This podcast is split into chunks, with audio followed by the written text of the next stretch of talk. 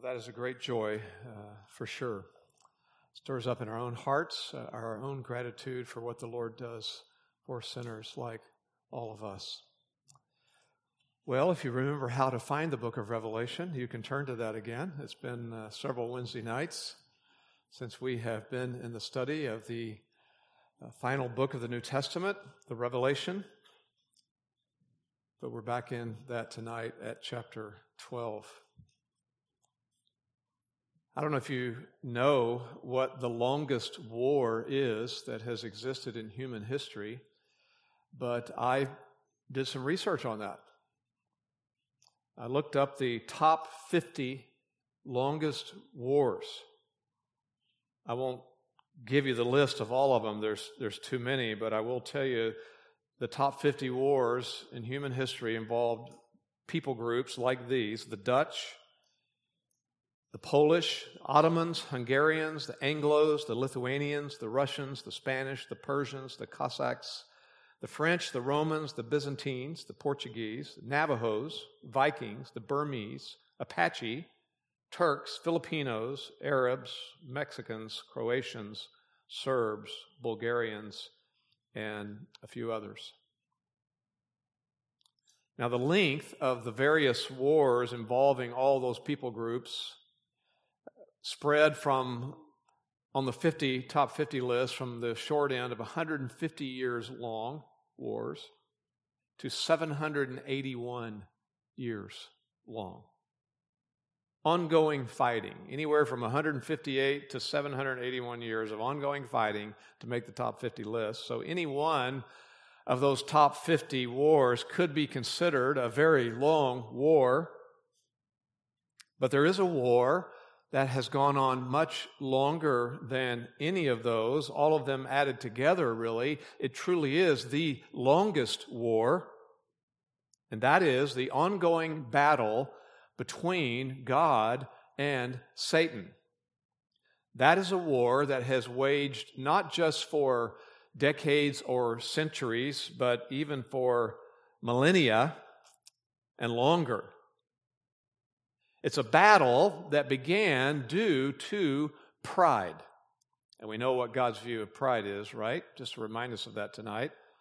Proverbs 6, verses 16 and 17, you know, say the seven things that God hates that are an abomination to him. First one on the list haughty eyes, pride. Proverbs 16, 18, that familiar verse that gives counsel to us, Proverbs 16, 18, pride goes before destruction, and a haughty spirit before stumbling. Well, it is Satan's rebellion against God that is the most infamous and far reaching illustration of the results of that sin pride. So let's talk a little bit more about that. Lucifer, that's Satan's name when he was a high ranking, exalted angel in heaven, Lucifer, but he became filled with pride. And due to his pride, Lucifer decided to be equal to God, even greater than God, higher than God, and that led eventually to him being cast down from his exalted position in heaven. Now, one reference to that is Isaiah chapter 14, and just a warning, there's about a hundred or so verses that I'll be throwing out tonight. Down from my usual, what, 150, I guess. Isaiah chapter 14, 12 through 15. How you have fallen from heaven, O star of the morning, son of the dawn. You have been cut down to earth, you who have weakened the nations. But you said in your heart, I will ascend to heaven. I will raise my throne above the stars of God, and I will sit on the mount of assembly in the recesses of the north. I will ascend above the heights of the clouds. I will make myself like the Most High. Nevertheless, you will be thrust down to Sheol, to the recesses of the pit. A lot of times in the Old Testament, some of the prophecies were actually dealing with real people that existed at that time a king, a leader.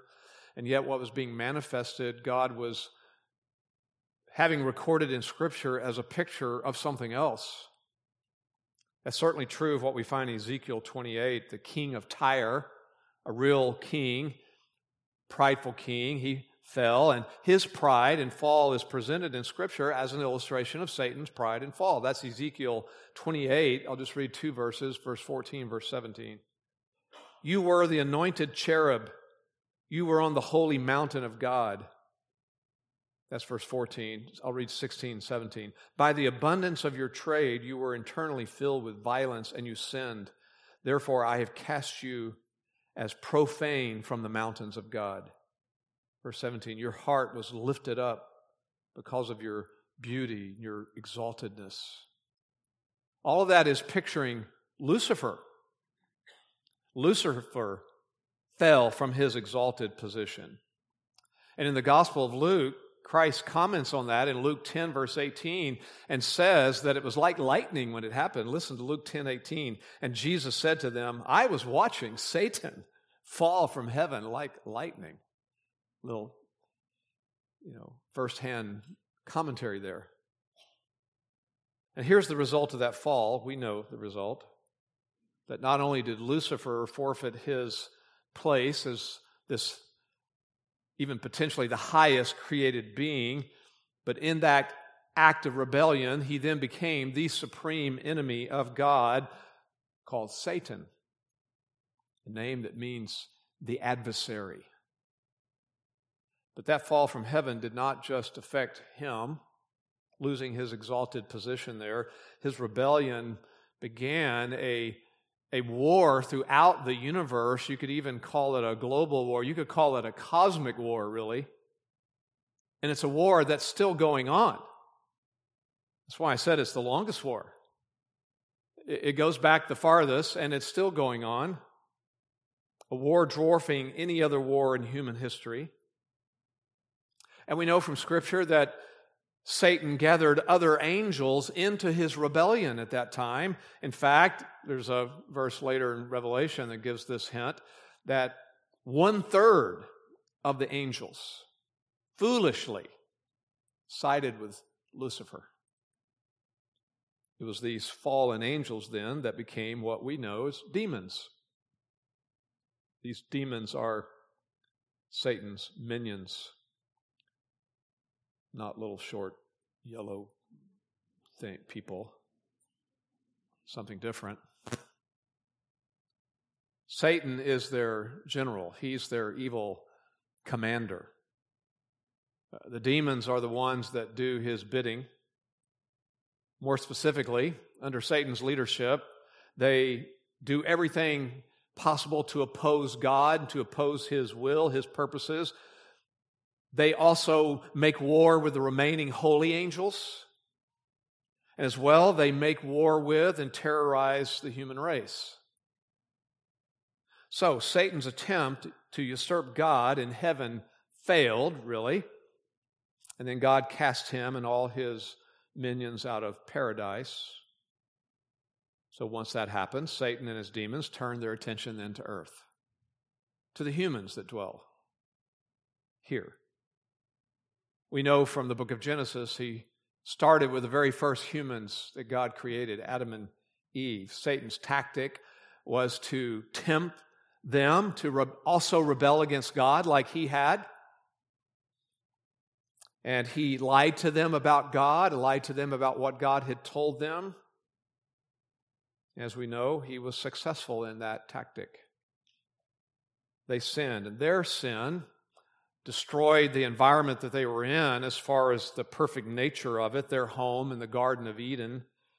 But what's worse, their sin plunged then the entire human race into sin, the depths of depravity. From that moment on, depravity, decay, corruption, sin has been spreading. On a more global level and cosmic level, from that moment on, Satan became the ruler of this world, is what Scripture calls him. At least temporarily, he has functioned that way. You find Jesus saying that, John 12, verse 31. We saw this in the Gospel of John, chapter 12. Jesus referred to him as the ruler of this world, will be cast out, defeated. He says again in John 16, verse 11, the ruler of this world will be judged So, again, just to wrap it all together, the longest war started in heaven. It spilled over, it spread to earth with Adam and Eve listening to Satan's lies and falling to Satan's temptation. That resulted in the whole human race also becoming embroiled in this long standing war. Every tribe involved in this war, every tongue, every nation involved in this long war not even the Swiss can claim neutrality in this war. The war that's still going on now. There's going to be some final battles of this war, this long war, Satan against God. And those final battles are still in the future, yet to be fought. They will take place during what is called the seven years of tribulation the seven years that lead up to the coming of Christ.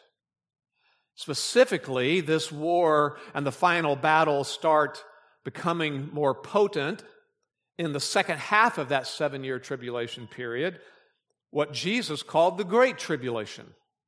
Matthew 24, verse 21. For then there will be a great tribulation, such as has not occurred since the beginning of the world until now, nor ever will.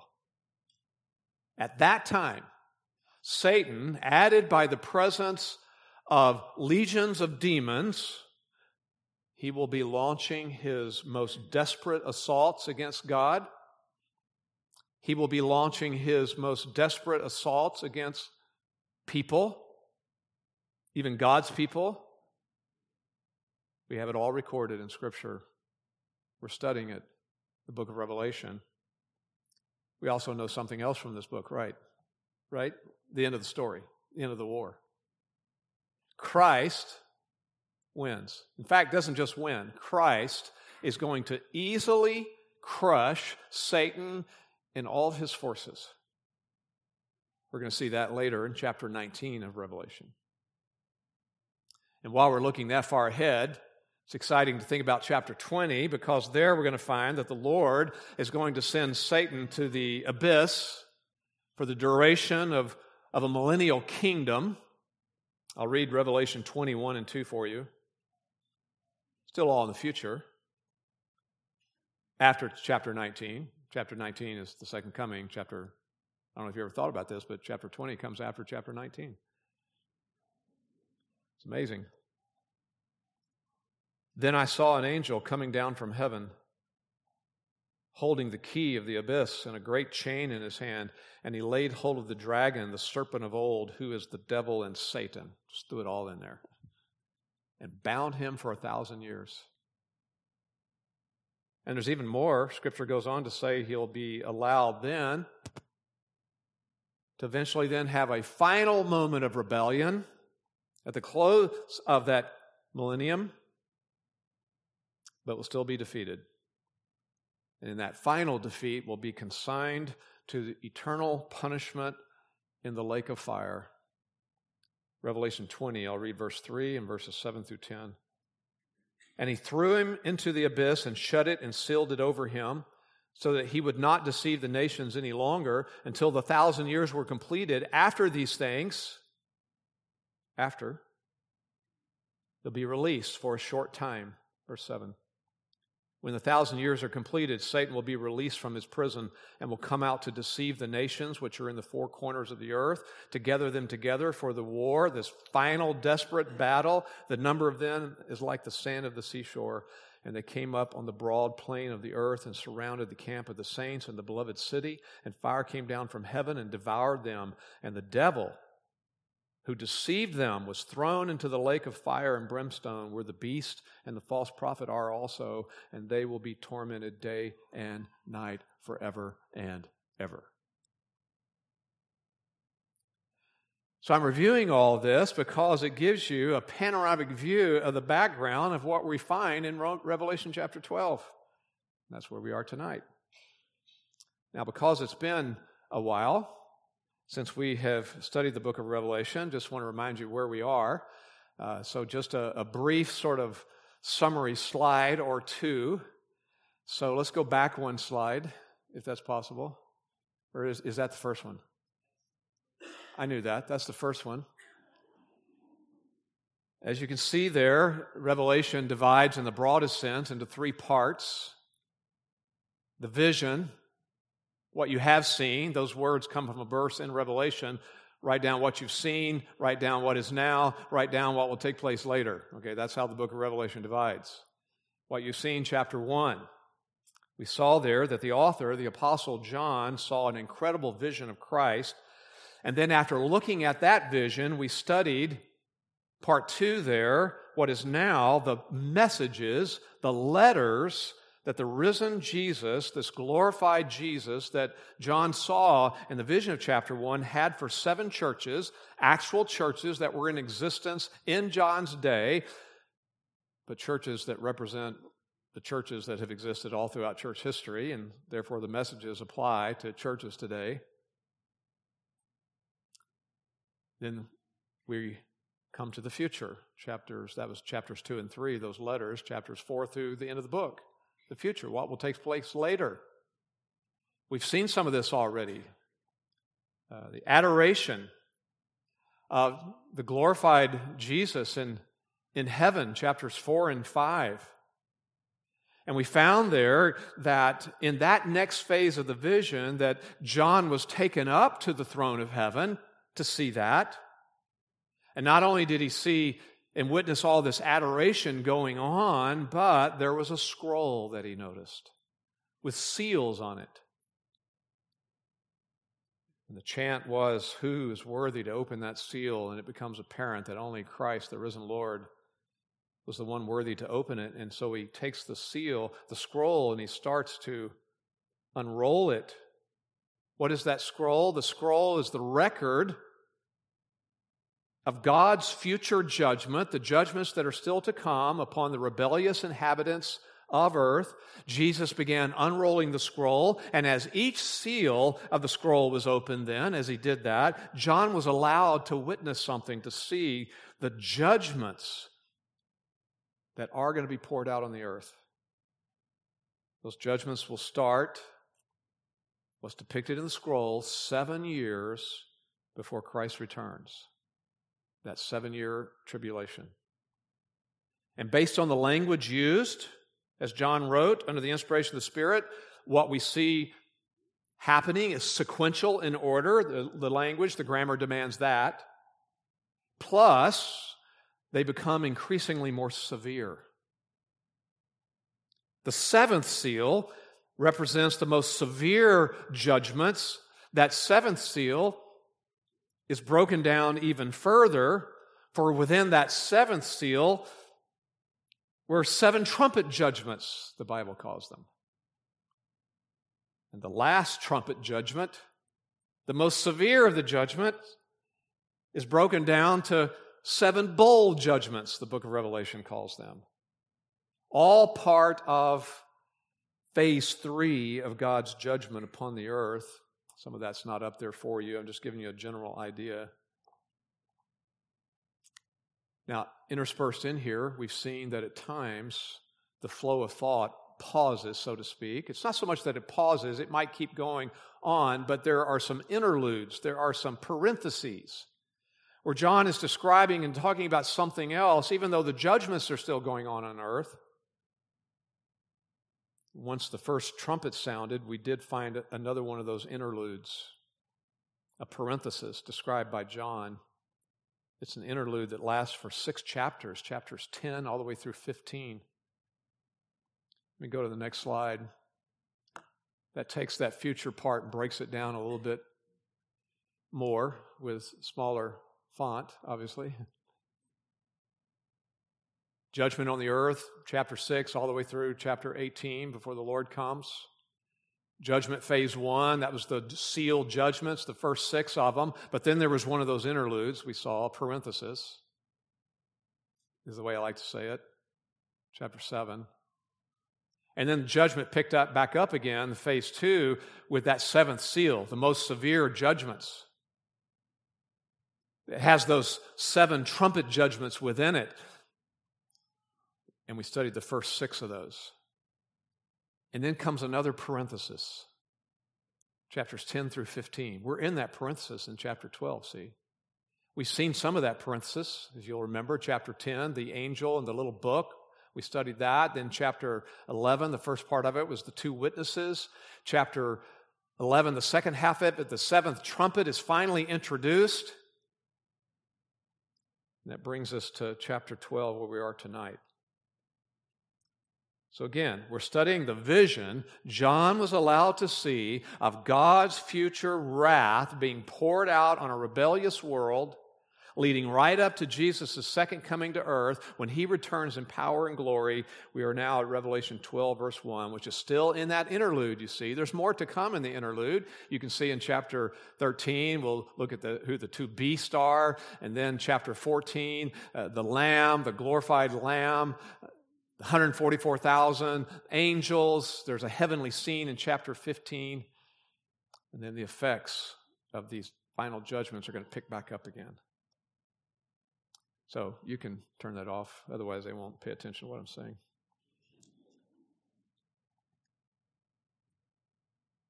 So we've arrived at Revelation 12, verse 1, still in that long interlude.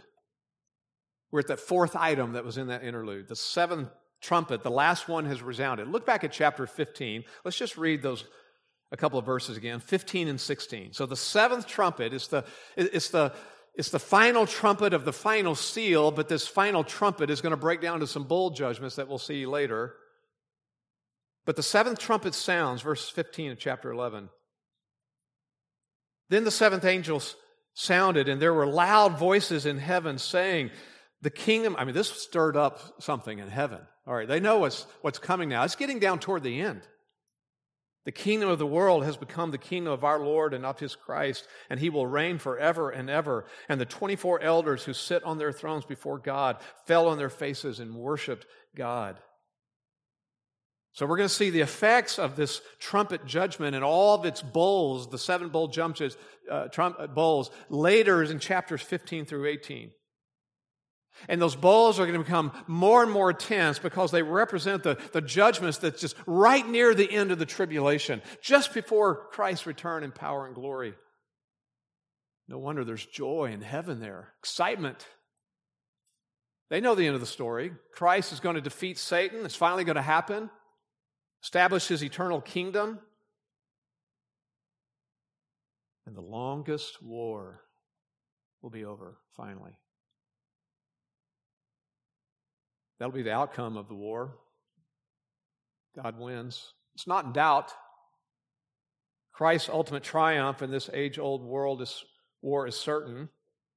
Just think about that for a moment. We can't say that about any other contest. I mean, you can't say it about any sports contest. You can't say it about any battle, any war right now. We can't say it about the elections. Everything is certain. We can't say for certain how the Russia Ukraine situation will turn out. We can't say anything certain about the future of our nation day by day. Nothing about the future can we be certain about except this there is absolutely nothing doubtful about the outcome of the longest war, Satan's war against God. God wins.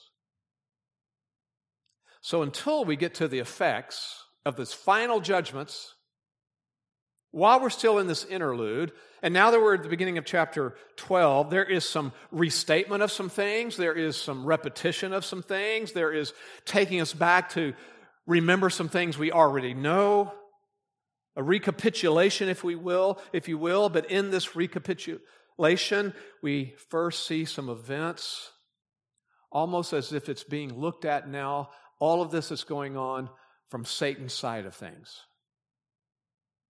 In fact, we will be taken all the way back to what I've already told you about tonight the original rebellion of Satan. And then in chapter 15, the chronological narrative of the tribulation events then resumes.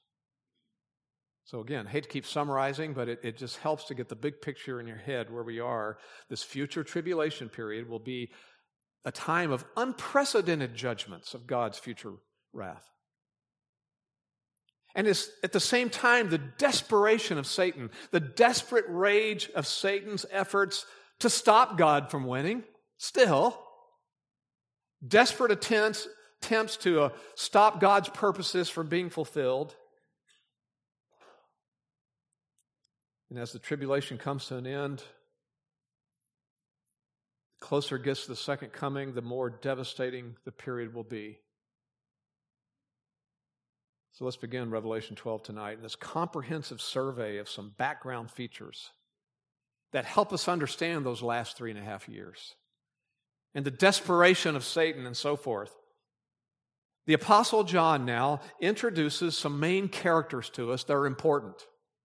He has to pause in his writing, he has to be in this interlude to set the stage for several things we've already seen in the interlude, but also for this to tell us about these three characters a woman, a dragon, and a male child.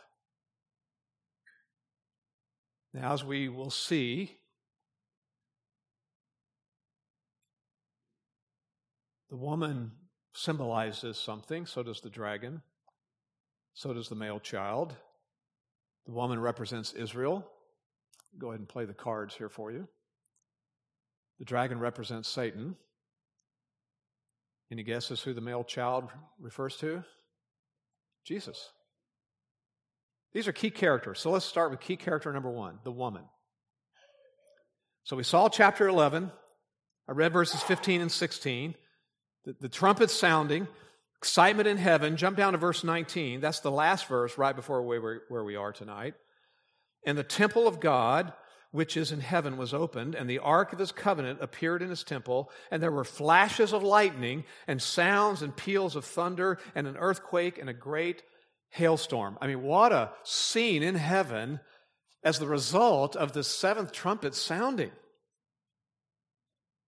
But immediately after that, John is confronted with something new. Verse 1 A great sign appeared in heaven.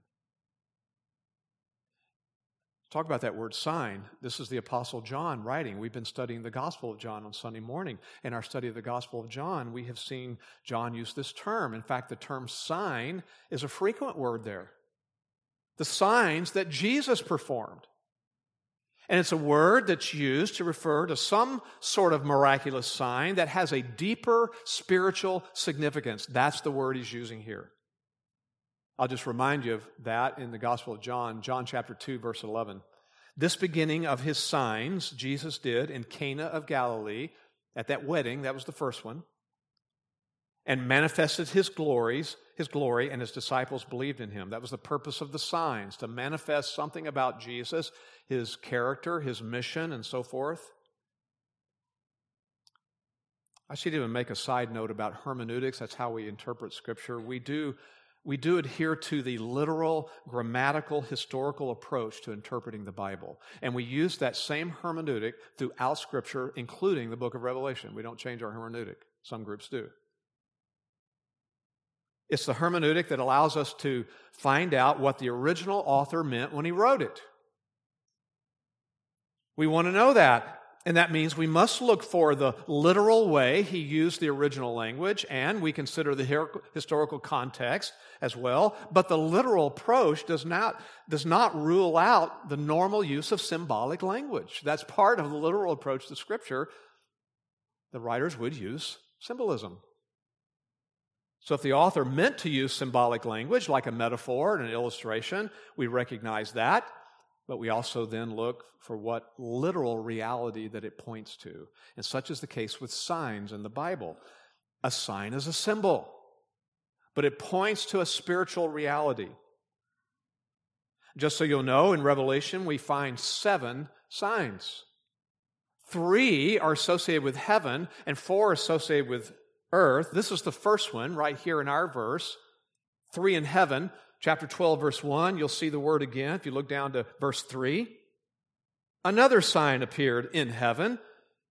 If you look over chapter 15, verse 1, you'll find another sign associated with heaven. But there are four associated with earth. There are two of them in chapter 13, one in chapter 16, and one in chapter 19. What's interesting about this one, in our verse, it's the only sign out of those seven in which we find no reference to judgment of any kind or evil. Just this one sign. In any case, notice more specifically what John says. The sign in our verse is called a great sign. That's the Greek term mega or megas. We understand that. We use that term even in English sometimes. And you find that term mega in chapter 12 several times. It's in chapter 3 again. Excuse me, verse 3 again, chapter 12. It's in verse 9 again. It's in verse 12 again. It's in verse 14 again. That's indicating that everything John is seeing is mega here. I mean, everything seemed to be huge in size, or everything was significant, very significant, large in its significance. Such is the case in our verse. This sign was something remarkable, something very significant. And John saw that this remarkable sign appeared in heaven. That's the location where this part of the vision is taking place. Remember, look back at verse 15 that I read earlier, chapter 11, and then verse 19 all the excitement and the stormy scene in heaven. We'll see later on this chapter that heaven is the place from where the dragon was expelled, cast out. But even though he sees this great sign in heaven, he finds out that it's portraying something that's going to happen on earth. The great sign consists of a woman. So the obvious question is who is this woman? I've told you the right answer. Here are some wrong interpretations that have been put forth. There are those, first of all, who tried to identify this woman as Mary, the mother of Jesus, the Virgin Mary. And that approach, that wrong approach, rests on the use of somewhat sim, uh, similar terminology that we're going to read here in verse 2. Similar to the terminology in Matthew to describe Mary when she was pregnant. I'll just remind you of Matthew 1, verse 18. And, and we're familiar with this, the Christmas story, the angel dealing with Joseph there and all that. But in Matthew 1, verse 18, it says, Before they came together, she, Mary, was found to be with child. Well, that's in our verse. With child. And so some people holding this view then point out that, well, this, this, this is Mary because of that same phrase here. That uh, view also looks at some similar language in the prophecy of Isaiah chapter 7. Let me read Isaiah 7, 10 through 14, just for a moment, some excerpts. This is a prophecy. Then the Lord spoke again to Ahaz, saying, Ask a sign for yourself from the Lord your God. Make it deep as Sheol or high as heaven. Verse 14, Therefore the Lord himself will give you a sign. Behold, a virgin will be with child and bear a son. So again, some look at that and go, This, this is a sign, and this woman's with child, so we believe it's the Virgin Mary. The, it's an a lot of obstacles to this view, view. The primary obstacle being that this is a sign in John's writing, mean it's a symbol. It's not a literal woman, no matter whose name you want to put on it. Not an actual woman. She symbolizes an entity or a group. That's how John uses the term sign. And it's impossible for it to be a single individual. If you look at verse 17, look ahead in our chapter, verse 17. And it says that, um, has this phrase in there, the rest of her children, or the rest of her offspring.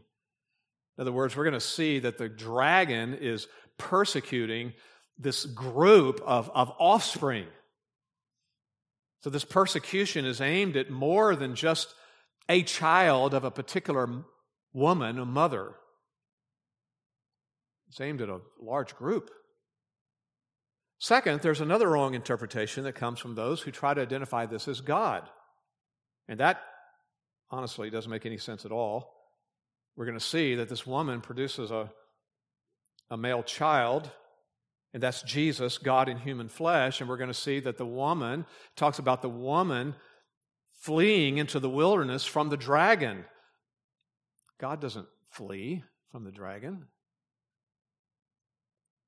Third, a wrong interpretation comes from those who say the woman's identified with all the people of God, just all the people of God, both in the Old and New Testaments. The woman can't be all the people of God because verse 17 says the rest of her seed, the rest of her offspring. There are offspring that are in addition to her. Not everyone is included in her. Not both Old Testament and New Testament. And when you get to the New Testament people of God, there's other language about them. That's the Christian community, that's the church. The church cannot be the mother of the male child Jesus. Jesus is the Messiah, the Jewish Messiah. The Messiah is a child of the Jewish community alone, not all the people of God. Paul states that. Other writers state it in Galatians 4, verse 4. Jesus was born under the law, under the Mosaic covenant. The New Testament is not, the church is not termed that way. The New Testament is not the mother of the male child. The New Testament pictures the church as the bride of this male child. So many verses of that. 2 Corinthians 11, Paul says, I betrothed you to one husband so that to Christ I might present you as a pure virgin. In other words, you, the Christians, I, I'm presenting you to Christ as, as his bride. Husbands are to love their wives the way Christ loves the church, Paul says in Ephesians 5. He says it's a mystery. I'm speaking there about that. Christ gave himself up for her, the church. I'm talking about the reference of Christ and the church. He gave himself up for his bride. And we'll see it again in chapter 21 of Revelation, verse 9. It says, I'll show you the bride, the wife of the Lamb. None of those interpretations hold up to the evaluation of the grammar. They don't hold up to the evaluation of the scriptures, of our theology in scripture. So the question remains who is she? Let's see, see how she appeared. Verse 1. It says, She was clothed with the sun and the moon under her feet, and on her head a crown of 12 stars. That's very important language to her identity. Why is she seen this way? Because her appearance is connected to an important Old Testament passage. You should turn to this one Genesis 37, verses 9 to 11. Genesis 37. We were making such good, fast progress in Revelation until I got to this part, and now I'm slowing you down quite a bit. We're going to look at two verses tonight of Revelation 12. So, Genesis 37, 9 to 11. This passage is the background for this verse we just read about the woman. And so it helps us interpret the symbolism properly. This passage is the account of Joseph's dream.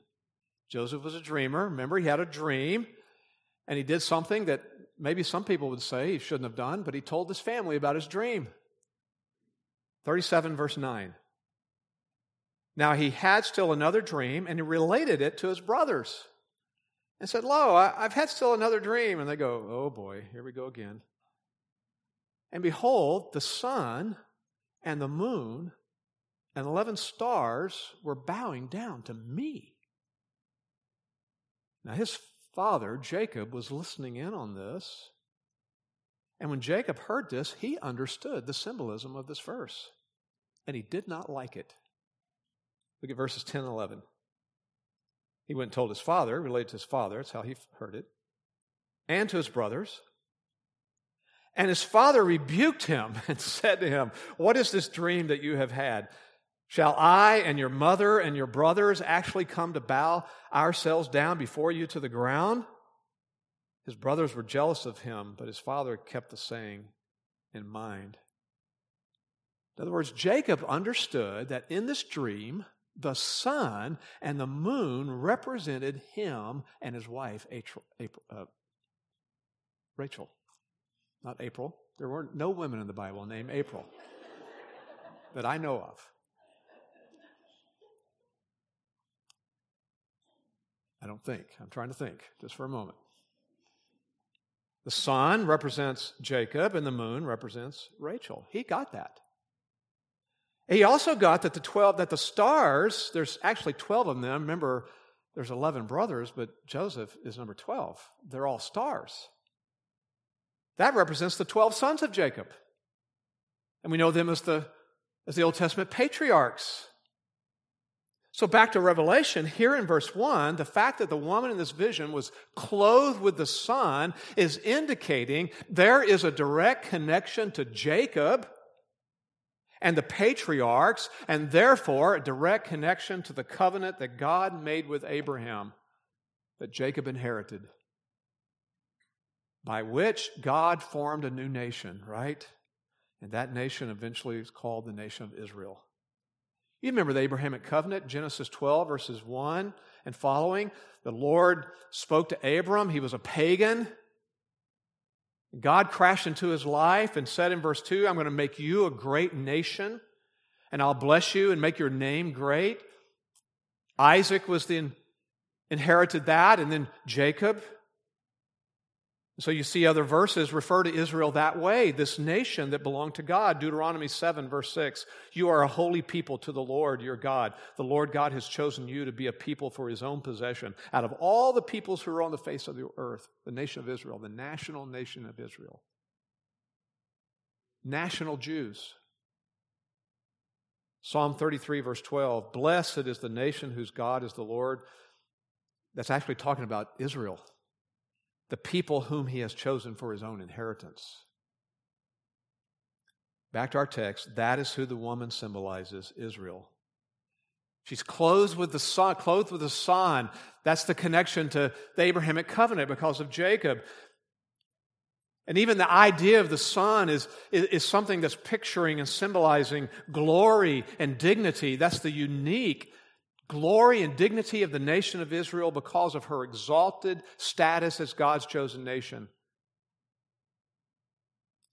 And the verse says, the moon was under his feet, under her feet. Again, remember back to that Genesis passage, the moon refers to Rachel, Jacob's wife, the mother of Joseph. This moon language is another connection then to the chosen nation.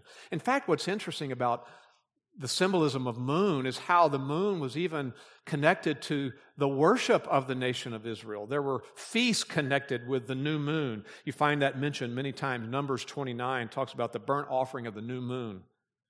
Nehemiah 10, the Sabbath, the new moon, and the appointed times. Psalm 81, verse 3 blow the trumpet at the new moon, at the full moon on our feast day. In Isaiah chapter 1, God is condemning the nation because of their sin, saying in verse 14, I hate your new moon festivals because you, you come with impure hearts to me. They become a burden to me. The point is, the moon clothing is connected in more than one way to Israel, confirming that is the identity of the woman. It's not all the people of God, the Old Testament nation of Israel, and the New Testament church. No, it's just Israel not the Virgin Mary. And there's more that connects. The crown of 12 stars, a clear reference to Israel as well. The 12 tribes of Israel. And John recognized this as he writes that this woman is the ongoing fulfillment of the Abrahamic covenant. Therefore, the details of the woman's appearance clinch her identification here as national Israel. We'll jump to something else real quick. Look at verse 2. We're going to spend a little bit more time in verse 2 in a moment, a little bit. But it confirms the strength of this right interpretation because you have this picture of a woman, not just a woman, but a woman travailing in labor. Now, I'll come back to that verse in a moment, something a lot that's said there, but listen to, just listen to some of the Old Testament passages that refer to the nation of Israel that way. She's like a travailing woman in labor. Isaiah 26, 17 and 18. As the pregnant woman approaches the time to give birth, she, Israel, rise and cries out in her labor pains. Thus, thus we are before you, Lord, as a nation. We were pregnant. We're writhing in labor, travailing. Isaiah 66, verse 7. Before she travailed, she brought forth. Before her pain, she gave birth to a boy prophecy there. Jeremiah 4:31. I heard a cry as a woman in labor. The anguish of one giving birth to her first child. Who? The cry of the daughter of Zion. Micah 4:10, writhe and labor to give birth, daughter of Zion. You get the picture. All those Old Testament passages and more present the nation of Israel that way, not just as a woman, but as a woman in labor. By the way, this is not the only way the woman imagery is used of, of Israel, right? This is a side point, but she's compared to another woman sometimes in the Old Testament, an unfaithful woman. Because of her rebellion against God, the adulterous wife of the Lord. Jeremiah 3, verse 20. Surely, as a woman treacherously departs from her lover, so you have dealt treacherously with me, O house of Israel.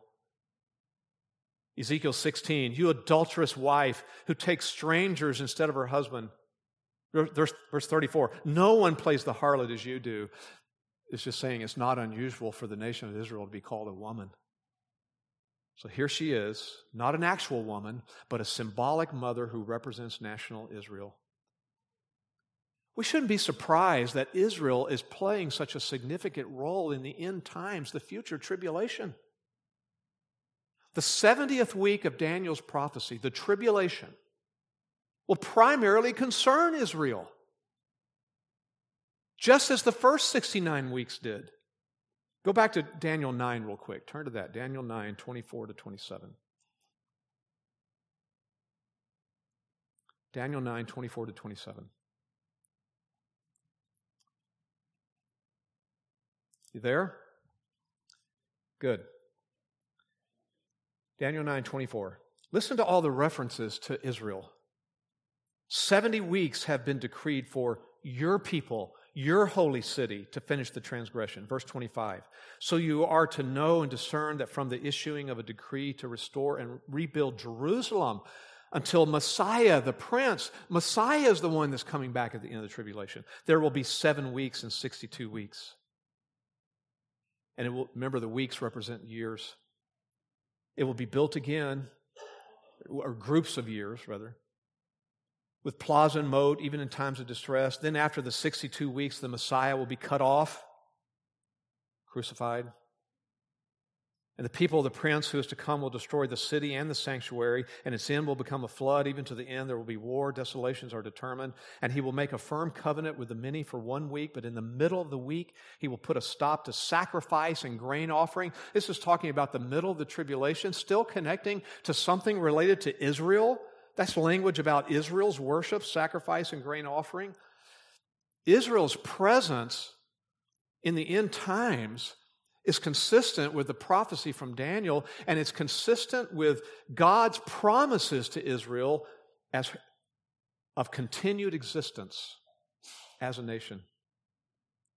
Listen to Jeremiah 31, 35, and 36. Jeremiah 31. Thus says the Lord, who gives the sun for light by day and the fixed order of the moon and the stars by light by night, who stirs up the sea so that it its waves roar. The Lord of hosts is his name. In other words, the point there is the Lord is controlling, has fixed the day, the sun, the moon, the stars. He's fixed all that.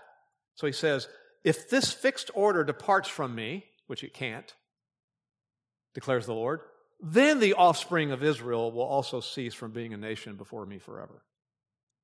If I can stop, if I stop controlling the fixed things of the universe, then yes, you can say that'll no longer be a nation to me and no longer have a future. And the point is, that's not going to happen. Total rejection of Israel does not happen. I could read others, but we're out of time. Jeremiah 46, Daniel 2, Amos 9, verse 8 says, I will not totally destroy the house of Jacob, declares the Lord. And there are promises even of, of national salvation. Zechariah 12, verse 10 I will pour out my spirit on the inhabitants of Jerusalem, the spirit of grace, and they'll look on me whom they have pierced. They'll understand. Of course, the most significant in the New Testament is Paul's prophecy of Romans 11, verse 26.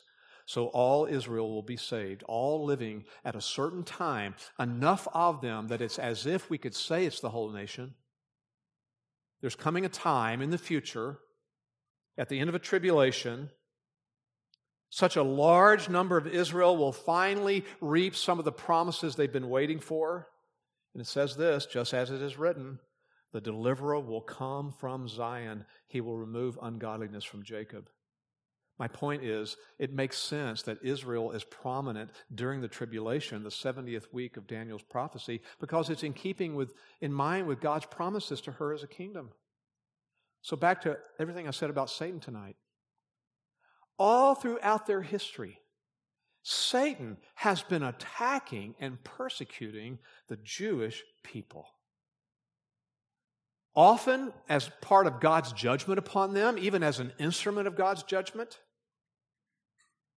Why has Satan opposed Israel throughout the centuries? Because he knows to destroy Israel would make it impossible for God to fulfill his promises to the Jewish people. And God is not going to allow him to do that. Not totally. He uses Satan to chasten Israel and we know the story. Satan actually knows the story as well that he's doomed.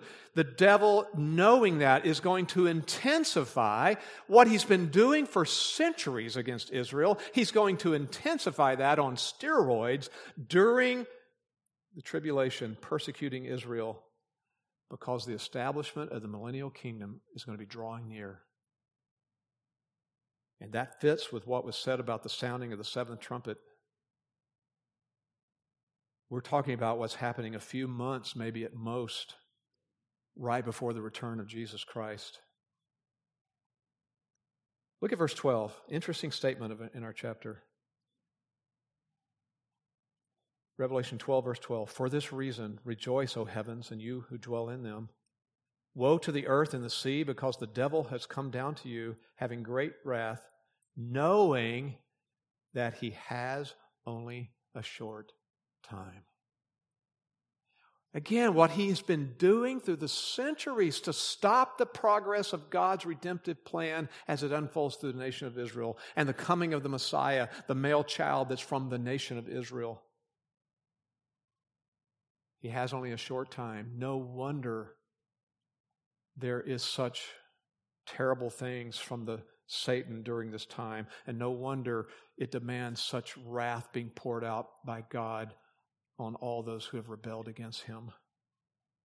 So, back in verse 2 for a minute. She's with child.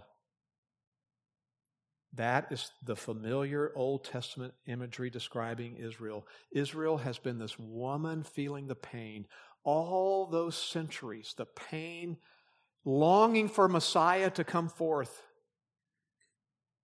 feeling the pains of childbirth in preparation for the first coming of Christ. And the cause of a lot of that pain has been the persecution of Satan, who has repeatedly attempted to destroy the mother, the woman, all along the way. So, just as the nation was in pain when the Messiah came the first time, it's going to be in pain as his second coming draws near.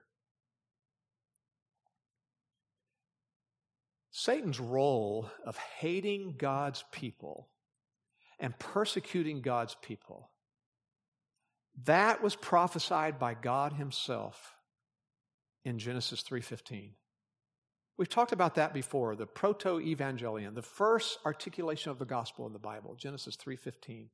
When the curses are being pronounced on Adam and Eve and Satan, God says this to Satan, I'll put enmity between you and the woman and between your seed and her seed. Her seed is singular, the Messiah. There's going to be enmity. And the end of the verse says, You'll bruise him on the heel. I mean, he has been bruising Christ in the sense of persecuting the woman, Israel, all through these centuries, but it's just bruising on the heel. The prophecy is, but he, this male child, this seed, is going to bruise you on the head. That's going to happen at the end of the tribulation. So ever since that promise in Genesis 3:15, Satan has gone about attacking this woman. So Israel has agonized and suffered. You could make the case that no nation in history has suffered as long and as severely as Israel has, both from God's chastening, but also from Satan's repeated furious efforts to destroy the nation from whom the Messiah would come. I mean, he had tried more than once to keep the birth from even happening. That's the pain. The pain of the birth Israel was waiting for, the begetting of the male child. Now, John is writing after all it, he already came, right? It's a historical event that the male child came from this woman. So, this is a heavenly reenactment of that past historical event. Well, we'll stop there. There's more to say now about the third character. There's the woman, there's the male child, and now a dragon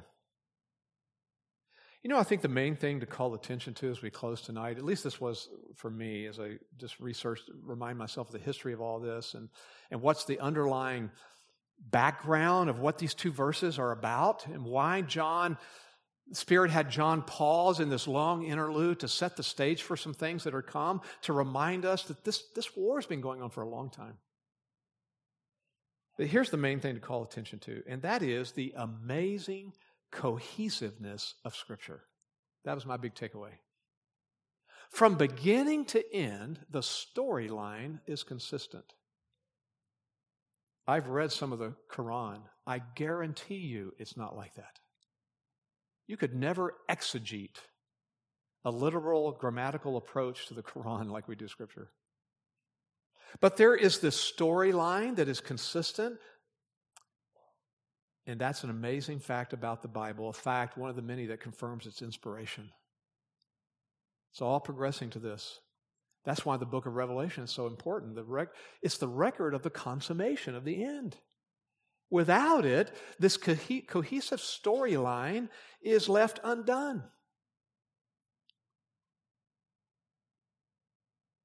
You've heard this before. This is one way to outline the entire Bible. You can outline the the entire Bible with these four points creation, fall, redemption, consummation. Don't forget that. Creation, fall, redemption, consummation. A cohesive storyline that ties it all together. And now we're looking at the consummation in this book. So let's not, let's seek to understand it as much of the details as we possibly can. It's important, even if it's necessary to dig through the details sometimes like this, keep in mind something as we dig through some of these things. It'll slow down, it'll speed up our study. Just keep in mind Revelation 1, verse 3. Remember the promise? Revelation 1 3. Blessed is he who reads and those who hear the words of the prophecy and heed the things which are written in it, for the time is near. Our church will be blessed You'll be blessed because we're studying Revelation here. Let's pray.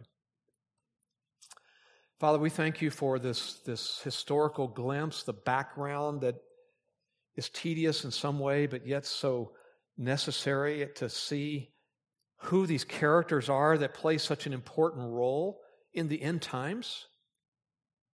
We stand back in amazement at your redemptive plan that formed in your own eternal mind that you would call this man Abram to yourself and change his name to Abraham and create a nation, a national group of people. Not that, that every person, individual, was saved. There was a remnant always within the nation of true Israel, as Scripture calls them.